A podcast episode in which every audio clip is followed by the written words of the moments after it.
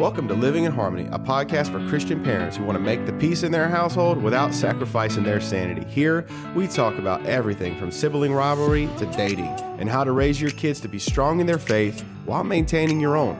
But don't worry, we're not all preachy here. That's the purpose of your church and your pastor. Here, we're here for you to help you know you are not alone in this crazy journey called parenthood. So, whether you're a seasoned pro or a brand new parent, Living in Harmony, this is the podcast for you. So, grab some coffee or wine, we won't judge, and join us as we navigate the ups and downs of raising kids in a Christian household where the gospel is the center. Well, welcome to Living in Harmony. If you're tuning in today, it's a good day for us here in the studio because we finally have like the studio desk. It's been a while. It took a few months to get it made. We still got to like get the room all quiet and everything, but finally we've landed. My name is Delmar, I'm Robert. And I'm April. and it's a good day. And uh, we hope that wherever you are, whatever you're doing, that this will add a little bit of value to your day. The conversation we're going to have today is, I'll be honest, it's not an easy one for me to have if I have it honestly. I, I've, I can have this conversation very dishonestly, but if I'm going to have this conversation honestly, it's not easy. But uh, before we get into that, what I want to ask you is, what did y'all get into this past week? It's been a couple weeks since we've been able to meet. What did you get into? Well, most recently, we were surprised with our daughter coming home um, for a quick visit, an overnight visit this weekend. So we got to see her um, Saturday night, and she came with us to church Sunday and got to hang out some that afternoon. That was unexpected and um, very appreciated. You- Yeah, Oh, and I've just been building garden boxes for April. oh, yeah, there's that too. That the- was so exciting. The garden box extravaganza. Yeah, uh, us this week uh, went to Lancaster, South Carolina last week and picked up the bar we're sitting at, and then I, my dad came over and we stained it and polyurethaned it and all that fun jazz. So it's it just looks been amazing. It's gorgeous. it's fun. So, uh, well, it's kind of like a pipe dream that we've been able to actually have a thing where we can sit around and talk. We have game nights, we can play them over here. But overall, it's been a, it's been a week consumed with getting this place ready. Uh, Mother's Day is coming up, so we're having, and which is also my middle child's birthday. So we're having a big to do thing here. So trying to get all the house because we're having both sides of the family over and all that stuff. So now, today, as we step into this, I just want to just throw this word out there and just get a reaction. Okay, now let's let's get the honest reaction. Okay, not the church reaction. Ready? Forgiveness. Depends on which side I'm on. I mean, if if I'm the one who's done something wrong and I need to be forgiven, I love it. If I'm the one that that Wait, what? If you've done something wrong? yeah, if I've done something wrong, I Oh, oh, love oh. forgiveness. Okay, I get If it. If I'm the one who's done something wrong, but if I if I'm the one that needs to be doing the forgiving, I don't I don't like it that much. I'll be honest.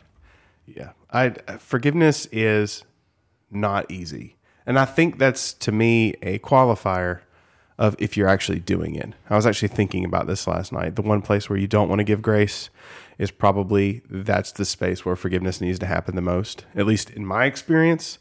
So, today, what we're going to be talking about is not just forgiveness. I mean, we should be having that. Your pastor should be having that conversation with you in church from behind the pulpit. You should be encouraging each other in your groups with that. But we're going to be talking about how this is so important in our family life, in our um, modeling it for our children, and and just beyond that, like what it communicates to them. So we're going to get into a couple things today. We've got, we've got about five, just five brief areas we want to touch on when it comes to like how does forgiveness interact um, with our parenting and and our children. So first of all, and we, we don't want to bypass this, and that is this when we're when we're practicing forgiveness in the house it really is the foundational aspect of our christian faith right? Because i mean that's where jesus came and died. So as, as we as we ease into that first point that it is the foundation when we show forgiveness this is the door opening to show our children who christ is. Yeah, and I don't I don't think you can I don't think you can overemphasize that point. I mean, it it really is key, and and it um, it doesn't just allow us to to talk about our faith with our kids. It it allows us to you know to have good relations good relationships with our kids. You know, as we uh, as we recognize you know Christ's forgiveness and the and the impact of that on on our relationships with other people. Yeah, and as as we, you know, demonstrate forgiveness in the family, I think it's it's important that we draw some guidelines of what it really is. I've been walking through some families with our church dealing with forgiveness lately, and one of the parent figures in the relationship looked at their child who they had wronged and said, "You need to just forgive me."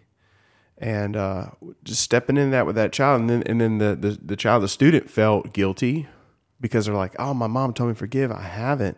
I'm like, "Well, do you do you hate her? Are you bitter? No, or not?" You know. I'm like, "Well, then walk me through that." And it's important to delegate that forgiveness is different than trust.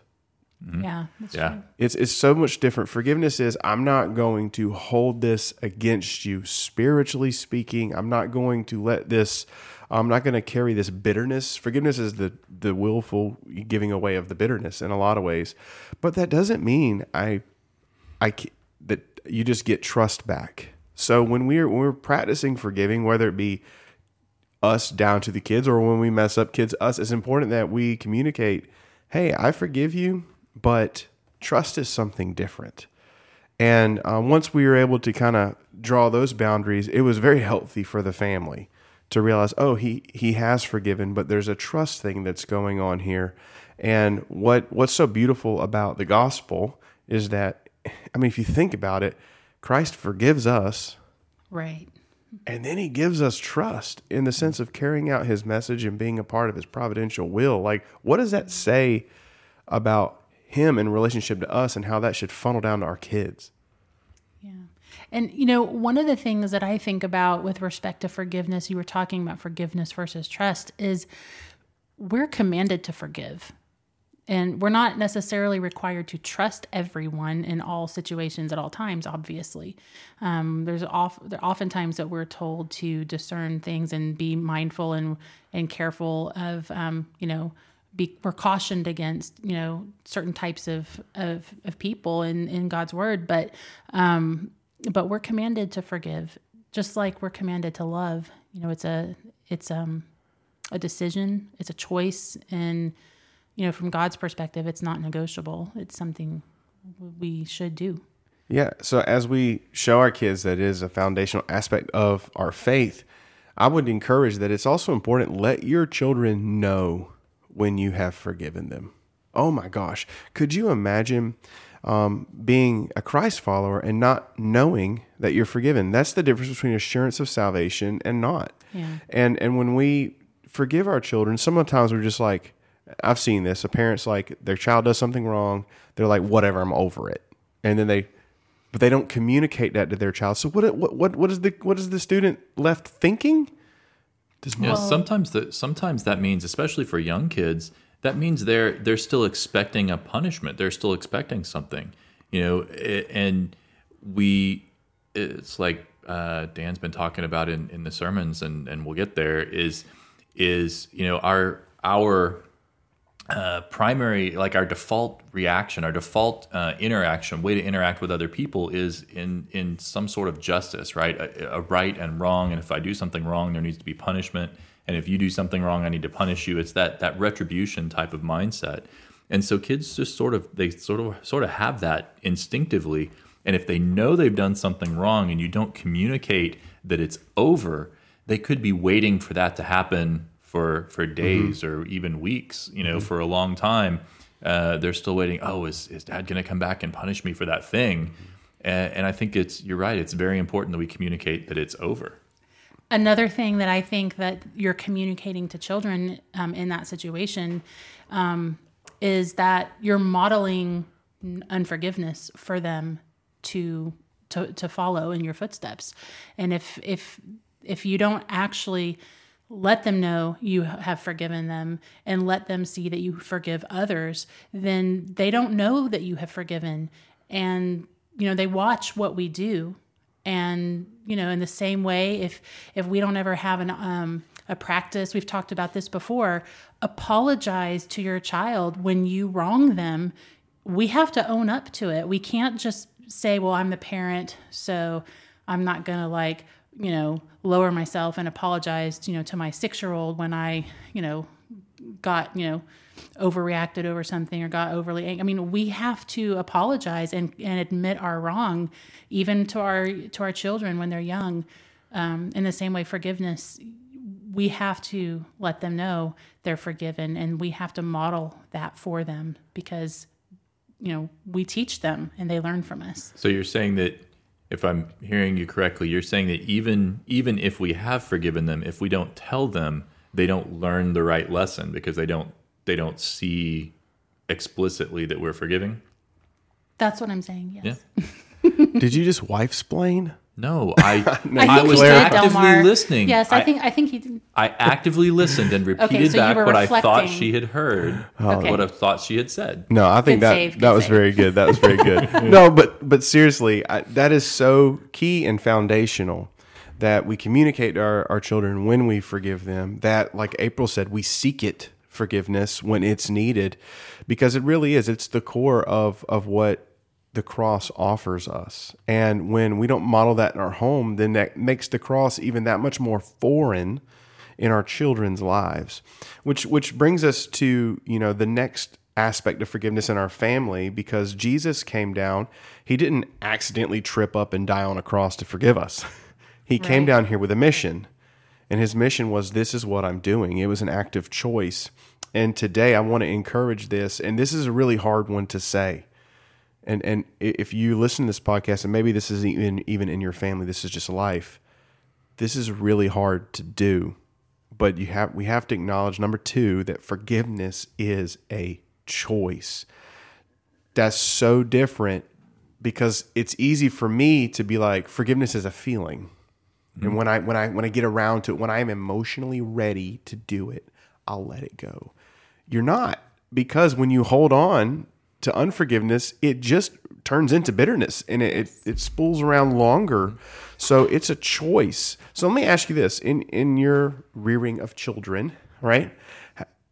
Are there times when it was when it took you longer to forgive? Or Absolutely. how did you work through that? What went through your mind? Like how did you communicate that? How did you deal with god on that? I think just in general principles for me, I can't wait until I feel like forgiving to do it. I have to decide to, and then as I as I go to God with that and say, you know, that my favorite passage in all of Scripture, I think, is when the when the the man's wanting his his child to be healed, and Jesus says, "Hey, uh, you know, if you believe," and he's like, "I believe, help my unbelief," right? Yes. and and so that's how I am with forgiveness most of the time. Um, if I'm if I'm really honest, it it doesn't come natural to me for anything significant, and and I have to commit to doing it and acknowledge you know to God that I'm going to, and then and then ask Him to help me make the feelings follow. Mm. So that's that's for me how I how I have to pursue it, and when dealing with the kids, I had to do that too. I mean, it was you know if if there were things that that I had done, you know, usually with me it was overly, you know, overly harsh discipline or or, or being too quick to to jump on something.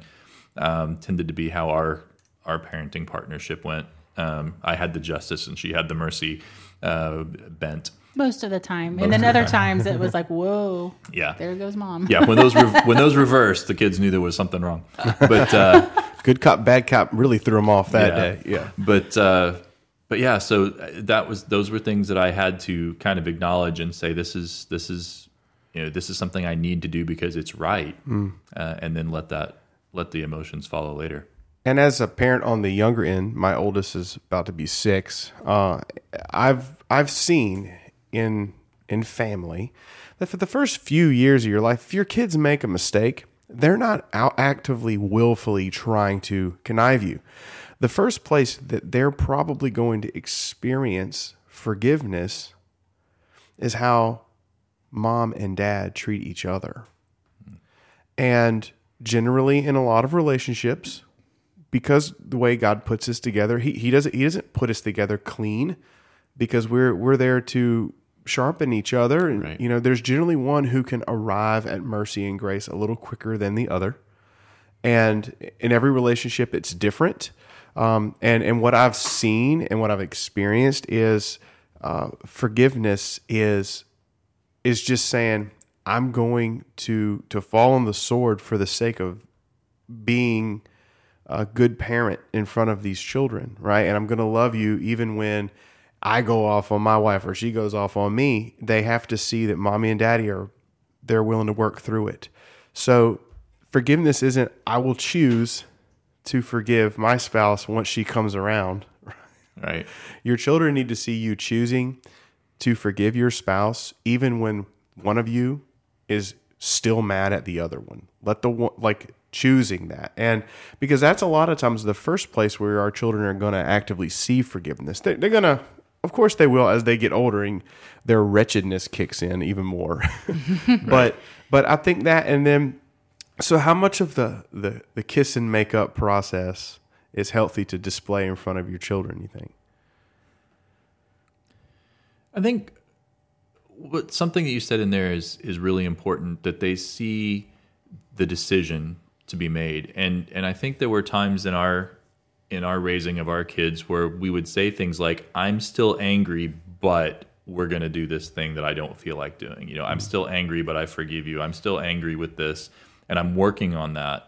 Um, I don't think we did a ton of talking about our disputes with each other in front of the kids, but we did we did make sure that we communicated uh, that our relationship was foundational and strong. You know, we never you know we we never joked about divorce. We never we never talked about you know privately or publicly. yeah privately or publicly but but in front of the kids especially we we tried to make sure that they understood that this bond was was extremely strong um i don't know we'd probably have to ask And- the kids if we if, if they felt like we we reconciled in front of them And honestly, I mean, I think the vast majority of our married life, we've pretty much gone with um, the assumption that most things are the little things. Mo most most issues are not worth fights, and so.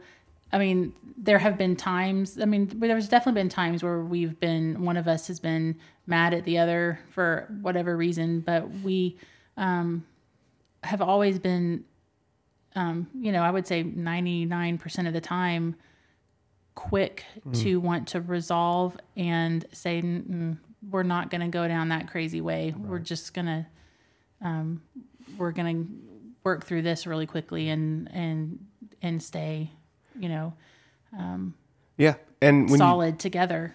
and when you do that, that's that's modeling Christ. You know, it's it's he publicly I mean, he publicly forgave us Yeah. in the most public debasing way possible. And and I would encourage you if if you're in a marriage and you're like, man, we're we're in a tough spot or we just we're about to go in. Jesus was publicly debased in his act of forgiveness. It is Yeah. okay for you to feel like dirt when you're forgiving someone because that's honestly love, right? And it doesn't mean that, like you said, trust is just back. That can be earned. But it is a choice that you have to step into. You know, um, something that kind of came to mind as we were talking about this is um, early on in our marriage. I don't remember how early, but I would say probably, I think it was probably definitely within the first five years of our marriage. Um, you know, we just had discussions between the two of us about our own upbringings and things like that. And I had, you know, made the comment that I really, I never saw my parents have an argument. Um, through the whole my, my whole life. I, I don't recall that. And I remember Robert saying, Oh, I'm sure they argued. They just probably didn't do it in front of you. And I thought, no, I really, I really don't think they ever really had fights or anything. And so, um, just because it was sort of like not a bet, but a bet that wasn't a bet, you know, I was like, I'm just gonna, I'm gonna call and find out. And I picked up the phone and called my mom and I said, Hey, weird question, but we're just having this discussion. And I flat out asked her, like, I don't recall you guys arguing. Um, I just don't recall a time where I heard you guys fighting or arguing. And I told her, you know, Robert's convinced that you guys did. And it just was maybe behind closed doors so the kids wouldn't know. And and I just asked her flat out, what what really, you know, what can you what can you shed light on about that? And and she just said, No, I don't I don't really think we did, but the backstory for that is both of my parents had been previously married before. And the details aren't important, but they had both experienced um, a spouse commit adultery and they had ended up, you know, with their marriages ending. And so when you go through something, when you know how bad things can be and you know how much hurt there is to have to experience, she told me, she said, We just decided when we got married, most things are not worth the argument because we know how much worse it can be. And they just committed early on that they were going to let most anything just Hmm. you know roll off. And that's how they lived. And so it really was true that they really didn't argue that like that. But their but their ability to forgive was birthed out of some deep pain, Absolutely. some, Yes. some deep deep pain. And if we're not forgiving in our own house, chances are there's some deep pain we have not processed, we've not worked through, we've not given to the Lord, we've not even maybe owned. Um, and and as we when we choose to forgive, I think what's really difficult is because we think, oh, well, we've forgiven. Our children say we tell our children we forgive them. They're like, oh, we should be able to just to be back fine. Which brings us to the next point, because forgiveness is a choice. But number three, reconciliation is a process. Right. It is a process to be reconciled. You know, Jesus, you know, he offers us forgiveness, but what what did he have to do for us to be reconciled? And I think that's a really profound point, and and we've talked about it in our April and I have in in our um, life and with our kids about having you know forgiveness doesn't mean dropping all the boundaries, right? Sometimes that you know sometimes that means I think you said earlier trust. Sometimes that means that there's a different a different kind of trust, and there's a boundary that goes up that may never come down um, but I think you know forgiveness is a is a choice that I make in my heart and before God. But reconciliation requires both of us to be involved, mm-hmm. right? So if the other person doesn't want to be a part of a relationship anymore, I can still forgive. I can still be clean before God. I can still, you know, I can still offer that to that person but that doesn't mean that that relationship can reconcile because if the other person's not interested you you just can't get there you know that reconciliation does require both And if you're listening, you're a parent with a older child. I know that we have some who listen who have some children who they don't speak to, and I think I would offer it. It doesn't it doesn't dull the pain of not having your child in your life, but if there is um, a schism that has created a need for forgiveness, and that you've chosen to do that, but for whatever reason the reconciliation has not happened there's only so much you can play into that. It takes both parties coming together saying, I, I, I want this to be reconciled. So, you know, I think sometimes a parent, we can beat ourselves up about, you know, this problem, this problem, this problem. And it's not even with our kids, just people in general. Um, there, there's people who um, I, I would love to be reconciled with. I've offered forgiveness, but for whatever reason, you know, they're here they are, here I am. Does that make them less of a human? No. Does that make me better? No. It's just, it requires both people desiring to do it. And the thing about your family is this is one of the most critical places, especially with everybody under the same roof, where we learn how to reconcile.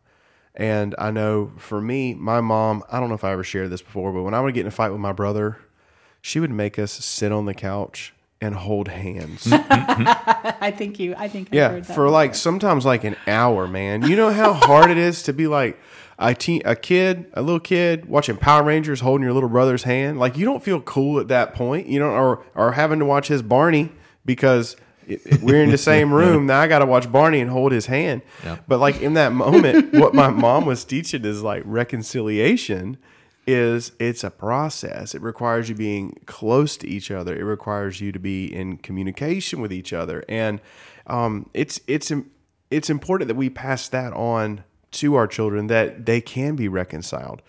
Man, this breaks my heart. I was speaking to a student this week, and um, you can just tell when when uh, when somebody's off. And I said, "Hey, what's up? Nothing." Well, I believe about sixty percent of that right what's going on? And then it was, boom, my parent, this, you know, and I don't want to get into it, but it was like, I'm hurting because this child's getting the silent treatment, which is one of the worst things you can probably do, in my opinion, you know, aside from like physical violence on your children Yeah. is, um, is this silent treatment and just seeing the longing for reconciliation to happen and and just feeling hopeless. And i think that's the one thing i would I, w- I would share with parents. I've seen this a lot. When when parents are unwilling to reconcile with their children until they go through a phase of getting shunned or a phase of whatever it just burns in to the soul this feeling of hopelessness and rejection. and rejection. And here's the person who's supposed to love me, birth to me. You know, th- if anyone should be in my corner, it's this person. And when they're no longer there, man, it, it's it's a it, it'll mess up your worldview. So it's important. And to, to which I told this person, you need to go and talk to your adult figure because I said, have you shared this with him? No Uh, this is tough. You need to, you know, because and which is sad because it shouldn't be doing that. But sometimes we lead up, right? That's what we do. Sometimes other adults encourage children to lead up. I know you have, I have, but it is, it is, um, it's a process. It requires getting messy. Uh, but if anything I could say is when I'm talking to this student, it's like there are shackles on their heart. They're, they they don't even want to share stuff they need to be sharing with their parent. And which brings us to point number four. And this one is, man, if you unlock this in your family, your family, I don't, I don't even know what you call it, next level. You call it biblical. How about that? Mm, yeah. I love number four. Yes, number four is probably my favorite one. And that is this forgiveness brings freedom. Because unforgiveness, it just holds us captive Yeah. To the bitterness, to the hurt, to the anxiety, to the what if. It brings freedom. You know, one of I, I think I've even possibly shared this before on on a previous podcast, but um, one of my favorite little sayings that I will talk about with people when um, when you know things like this come up is, and I, I don't remember where I heard this long ago, but I've been I've stolen it and used it ever since. Is forgiveness forgiveness is setting the captive free and realizing that the captive was you. There you go. And it really does speak to the fact that this is not about whether the other person deserves it. Just like Christ's forgiveness of for us was not a matter of whether or not we deserved it, because clearly we did not. But um, you know, forgiveness is more about us modeling Christ and our own spiritual life and our soul, you know, being in the right place. And um and it does not I mean again, it does not matter if that other person has has repented, has admits they're wrong, whether you're able to reconcile, but for our own spiritual health, we we have to do it. And really interesting thing is that I think deep down in our hearts, we know if we have truly forgiven someone or not. Absolutely. And a lot of times it's very easy to say the words, yes, I forgive that person, but all the while we're still we still have our our our our fists closed over at least a portion of something going, yeah, except except for this I reserve the right to flare up over this part right here, you know. I've learned you can be 95% forgiving, but the 5% can drown you. Mm-hmm. Sure. And, and and and I think whenever you experience forgiveness, being able to let go, it really is like coming up for air. You know, I want to encourage you if you're if you're dealing with it, what's the place, what's the person, what's the event that, that you just can't what what occupies your mind space? Most of us have something. I have something. Here's what I would I practice this every now and then and it's helpful and uh, I think it's very human. I will just go to a place where I'm comfortable. Sometimes it's just being in my backyard. And for just a second, I will just, I don't want to use the word make believe because that's not the appropriate word, but I will just allow my mind to be like, what if it never happened? And I just sit in that. And I experience, it's like getting hit with cold water. And then it's like, that's what it could be like. Because when you forgive, I mean, your soul can be put back in that place. Now, here's the thing. Sometimes I'll go right back into the hole right after that. But it's important that you allow yourself to experience and feel that freedom, even if it's just for 10 seconds before the anxiety comes up. And next time you say, okay, Lord, let's do it again. Let's do it again. I went through something when I was like 24. I had to wake up every single day before I got out of the bed. I had to say, I choose to forgive this person. Two years. Two years. Over 600 days, I had to wake up before I got out of the bed. I choose to forgive this person, and Jesus is Lord. You know, the choice happened, the feeling came later. And you, you know mm. what? The second you choose to forgive, great, you'll have freedom. But then life is life, right? So there'll be something else. But I would encourage you, if you're like, I'm not at a place where I can do that, I can't release it, at least allow yourself to, to feel for a second what I know God can do in your life permanently. Yeah, and if I could, if I could mix a couple of metaphors that you guys threw out there, April talked about, you know, there's always something that you hold on to, and you just picture grasping onto that with your with your fist. And and Delmo, you talked about drowning, and and if you have if you remember what it was like to learn how to swim, the first thing you really have to do is learn to trust the water and trust mm-hmm. that you can float and relax, right? Yep. You have to let go. And I think forgiveness is very much the same way. If you if you don't trust that God can do what he does and and and restore your relationship with him, if not your relationship with that other person, although that's always possible, you know, you have to you have to let go of that and trust him. And that allows everything else to happen. If you don't you end up drowning just like in the water. If i clinch up and i'm mm-hmm. trying to you know it doesn't matter how how much i'm thrashing against the water it's going to get worse and i'm i'm going to drown myself if i do that.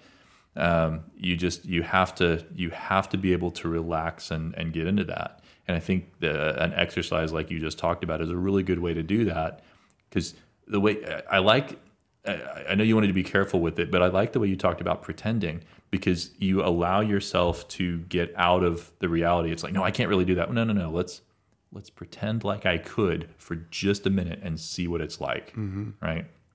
And then you start practicing that, and one, you can feel the tension relax out of your body probably. Um, and then as you do that, you kind of you kind of build that skill set that allows you to do it for real it becomes it becomes more of a habit. Mm-hmm. And you know, to continue with that, just this past week I had we were at the pool with my kids, and I'm trying to teach my middle how to float on his back. And man, I would put my hand on his back, and he would his arms would go, his legs would go straight. And when they went straight, I'm like, "You're gonna sink, boy." and then I would kind of let him go. I'm not, you know, I let him fall, freak out. Like, now, now, relax. I want to see those legs just wiggle out there. And then he would start floating, and it's it's really it's so real because the second he's floating, it's almost like this thing in his mind. is like, there's no way this can be real. I got to tense up to control the situation. Start sinking again. Which brings us to our last point, and that is this forgiveness is an ongoing journey. You know, my, my son, he's buoyant, he's in the water, he's relaxed. All of a sudden he tenses up. Oh no, no, no, no, you gotta relax again. You know, it mm-hmm. is, it is an ongoing thing. It's not um, like we were just saying, it's not a one and done thing. If it was, well, that would be, you know, we that will it will be that way when we're in glory. But as long as we're trapped in this, we can't because we are so uh, our emotions and our logic are so intertwined. One is always holding captive the other. Right. And I think, you know, again, I really like that illustration of of floating because um, the other thing is, if you you know, floating in a pool is one thing, but if you've ever tried to float on your back in the ocean or or in a place where there's mm-hmm. or where, in a pool where people are splashing, it's like, oh, it's working really well until a wave, you know, until water comes over my face, and now it's like, ah, and, and and, our instinct is to to tense up and try to stand up, which is about the worst thing you can do if you're floating because you don't float vertically. Um, and so then you have to you have to consciously relax and just kind of let that wash over you. You have to let that wave wash over you. It doesn't mean you can breathe while it's there. It may be very unpleasant for that moment, but then you have then then it then it settles back down, uh, and you're able to you're able to to refloat again. And one of the techniques that I've used, um, and I've used it with my with my kids, and I've used it with with my wife, and, and with other people, is to to think about you know to kind of practice um, you know thankfulness and gratitude. Part of that is is with God because like half the verses on forgiveness that, that are in Scripture are forgive. We're to forgive because God forgave us. We're supposed to remember. You know, we've we've talked about that a couple of ways. We're supposed to remember what we've been saved out of and what Christ did to save us and what it cost him. And that makes all of our other things seem much you know very petty. But the other thing is to look at that other person whether it's a kid whether it's a, a spouse whether it's a friend whether it's a family member and and start looking at the good things about that person. There's almost always something.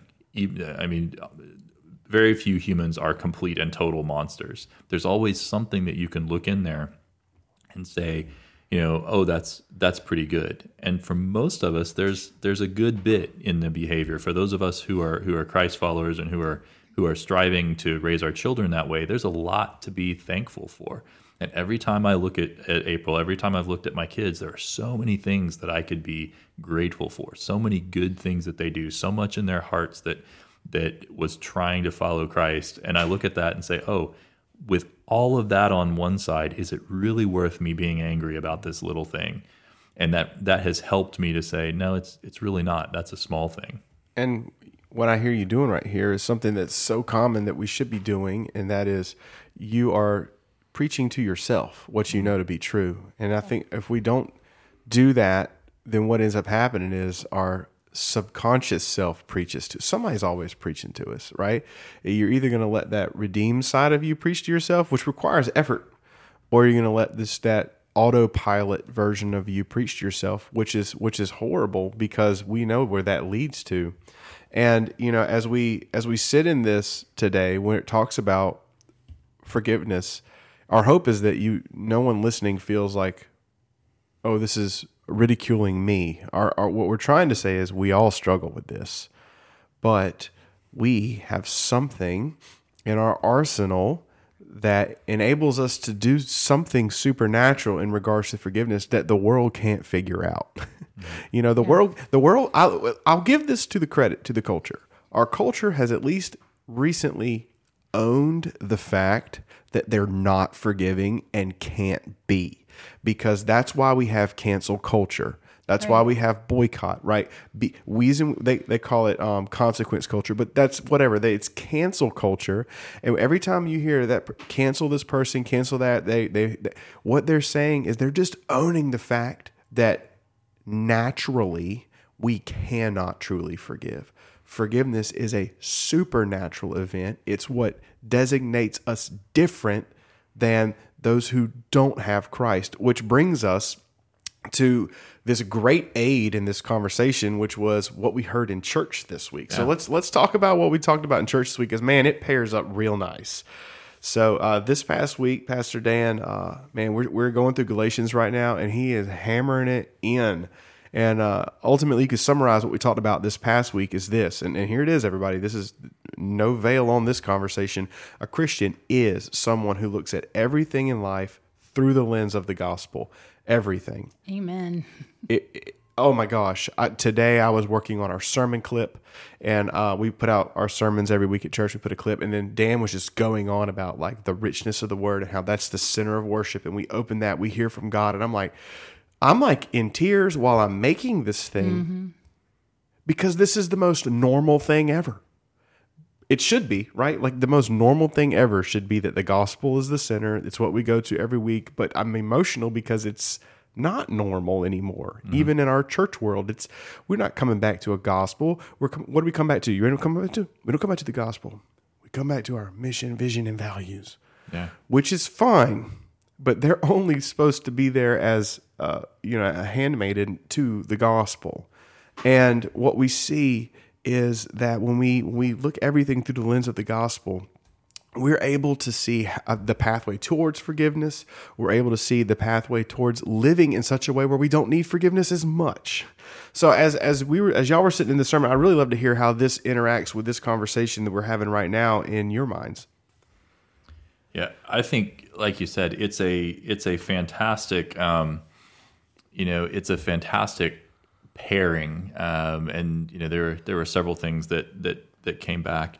You know, one of the things that you know uh, Dan's first point was what does it mean for the gospel to define our relationships? Well, one of the things it means for the gospel to define our relationships is what we've been talking about. We forgive because Christ forgave. We recognize that truth, we recognize that that's where the relationship um, our relationship with God comes from. It's not based on our performance. It's not based on how well we we honor Him or follow His commands. It's not based on some set of religious practices.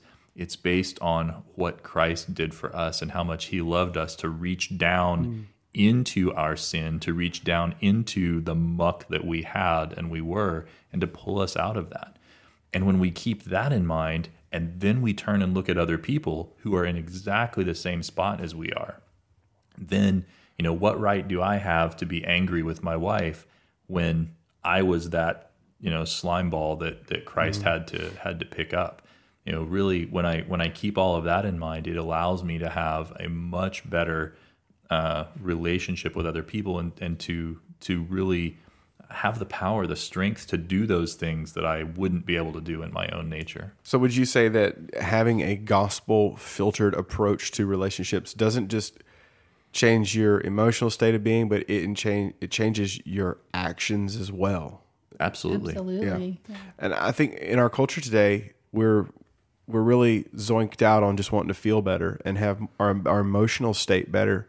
But what we have to realize is like the gospel is not there to, as an emotional enhancer. You know, it, it is there for a life enhancer, which which does. And and man, Dan really he, even afterwards, my own father came up to me after he's like, "Man, that sermon got me." Mm-hmm. And my dad's a good old country boy, you know. Mm-hmm. So, because uh, Dan, he just straight up said, if, if, the gospel defines your relationships, then you need to target right now who's someone you need to forgive, mm-hmm. who's someone you need to apologize to, who's someone you need to encourage, and who's someone you need to confront and who's someone you need to pray for and who's someone you need to serve. If you just identified those five things and you're like, that's my goal for the next month, could you imagine what that would do? Yeah. Just to our ability to be relational with people. Could you imagine the like our children seeing this, you know, praying for someone at the dinner table who you never done before, you know? I look at that. And then um, he went on to talk about how the gospel should dictate our priorities as well. And uh, you know, you think about that. Are we being intentional about you know passing off the gospel in our family? Um, a lot of Christians are they're Christians, but the gospel transmission is passive in the family structure, right? Pa- passive gospel is we take our kids to church, we take them to VBS, um, we listen to K Love. Man, you can find better stuff than K Love. But I'm just saying, I'm just saying this this passive. But if we're going to let the gospel dictate our priorities, then how should our communication with our children about Jesus really be? It changes it I think it changes everything because every time we interact with our kids, we are we should be conscious of you know, we are essentially presenting the gospel in one way or another in in all of our interactions you know and um and i think the other thing it does with that is it's not just how we speak with our kids it's how we choose to do to use our our time mm. individually as a family oh we're not going to you know we, we may not um, you know, we, we may we may turn down this this sports league because it would require us to be there on on Sundays when we should be fellowshipping with our mm-hmm. with our with our uh, believers. Um, we you know want to make sure that we are doing things you know even in that sports league no we're gonna we're gonna be loving and forgiving to the person who just committed a foul against you right you're gonna get up and you're gonna forgive that person and and you won't feel like it right but you're not gonna get up and and hack that dude just because he hacked you. Right. Right. Um, a lesson I didn't learn very well in high school. But yeah, um, I've heard stories mm, of you and in, in your yeah, high school. Me and my high school sports um, team. But but you know we can we can so we can allow the gospel to influence our behavior in all of those different ways, and you could you can multiply that uh, into hundreds and thousands of examples uh, to be able to do that. It's not just our words, but our actions as well. But when we bring it home and it's it's the lens through which all of our all of the way we view the world, the way we view relationships, the way we view our behaviors and our choices and the the, the priorities that we make, you know, I mean, we're we're modeling that for our kids and we're teaching them that our Christianity and our relationship with Christ is not just something that's compartmentalized on well it's part of sunday morning it's part of wednesday night there's times where that's part of it and that's you know but it we live it and we mm. breathe it and it's what shapes everything about how we how we view everything. It it shapes how like you said it shapes how we uh, interact with people who wrong us. It it shapes how we have compassion for people who are hurting. Um, it it shapes how we see people who are struggling with things that are different than things that we struggle with, and you know it it shapes how we treat others. And um, you know, there's just there's a difference between letting that be the lens through which you filter all of life versus just a, a portion of your week is devoted to uh, to going there. Because if it's going to inform your whole priorities, I would just encourage parent. Church is not Sunday, just Sunday mornings. You know, oh, we, we did our we did our due diligence. We put in some time with Jesus. Um, that's that's not it. That's not us making the gospel a priority. That's making us the gospel. Uh, I think about it like ice cream. Okay, because ice cream is awesome, right? um, in moder- in moderation Mint chocolate chip, yeah. uh, moose tracks. Okay, but, but I'm just saying, you know, a- this is the way that a, that a lot of us tend to default. Those who are Christian to the gospel is like, here we go. You have um, the the ice cream, which is your life. Here it is. It's on display, and then I'm gonna put the sprinkles on top, which is the gospel. So everybody can see the little sprinkles. No, it should be the ice cream is the gospel. That's our life. That's the that's where all the flavor is. That's everything. And the sprinkles is how that is expressed out. I've sat in a church before where that's how the gospel presentation was. It was every week here is this TED talk and then the last 3 minutes, maybe 4, I'm going to apologize for how mean Christians are and then I'm going to sprinkle, but Jesus is good. Forgive us. Here's the gospel, like sprinkles. And what you get out of that is you realize there's not a whole lot of substance in there, right? Mm-hmm. If you ever, as a kid, one time I wanted to eat some sprinkles because I thought they were awesome. I just got a spoonful They're of them. It was gr- they're gross, right? what it should be is it should be the whole the whole foundation of what we got going on, and and it should dictate our priorities because back to the ice cream. If you don't have the ice cream, where do you put the sprinkles? If you don't have the gospel, how can you prioritize the other things in your life? How can you prioritize how you're going to educate your kids? How can you prioritize how you're going to think politically? How can you prioritize how are you going to be in the culture? You can't do it without the foundation of the gospel. Which which brings us to our last one, and this one is huge, and this is the one we want to send everybody off with today, and that's this: the gospel must dictate, um, must inform our mission. And this is this is important because this is different than just prioritizing, because priorities is how we set it up. Mission is how we live it out.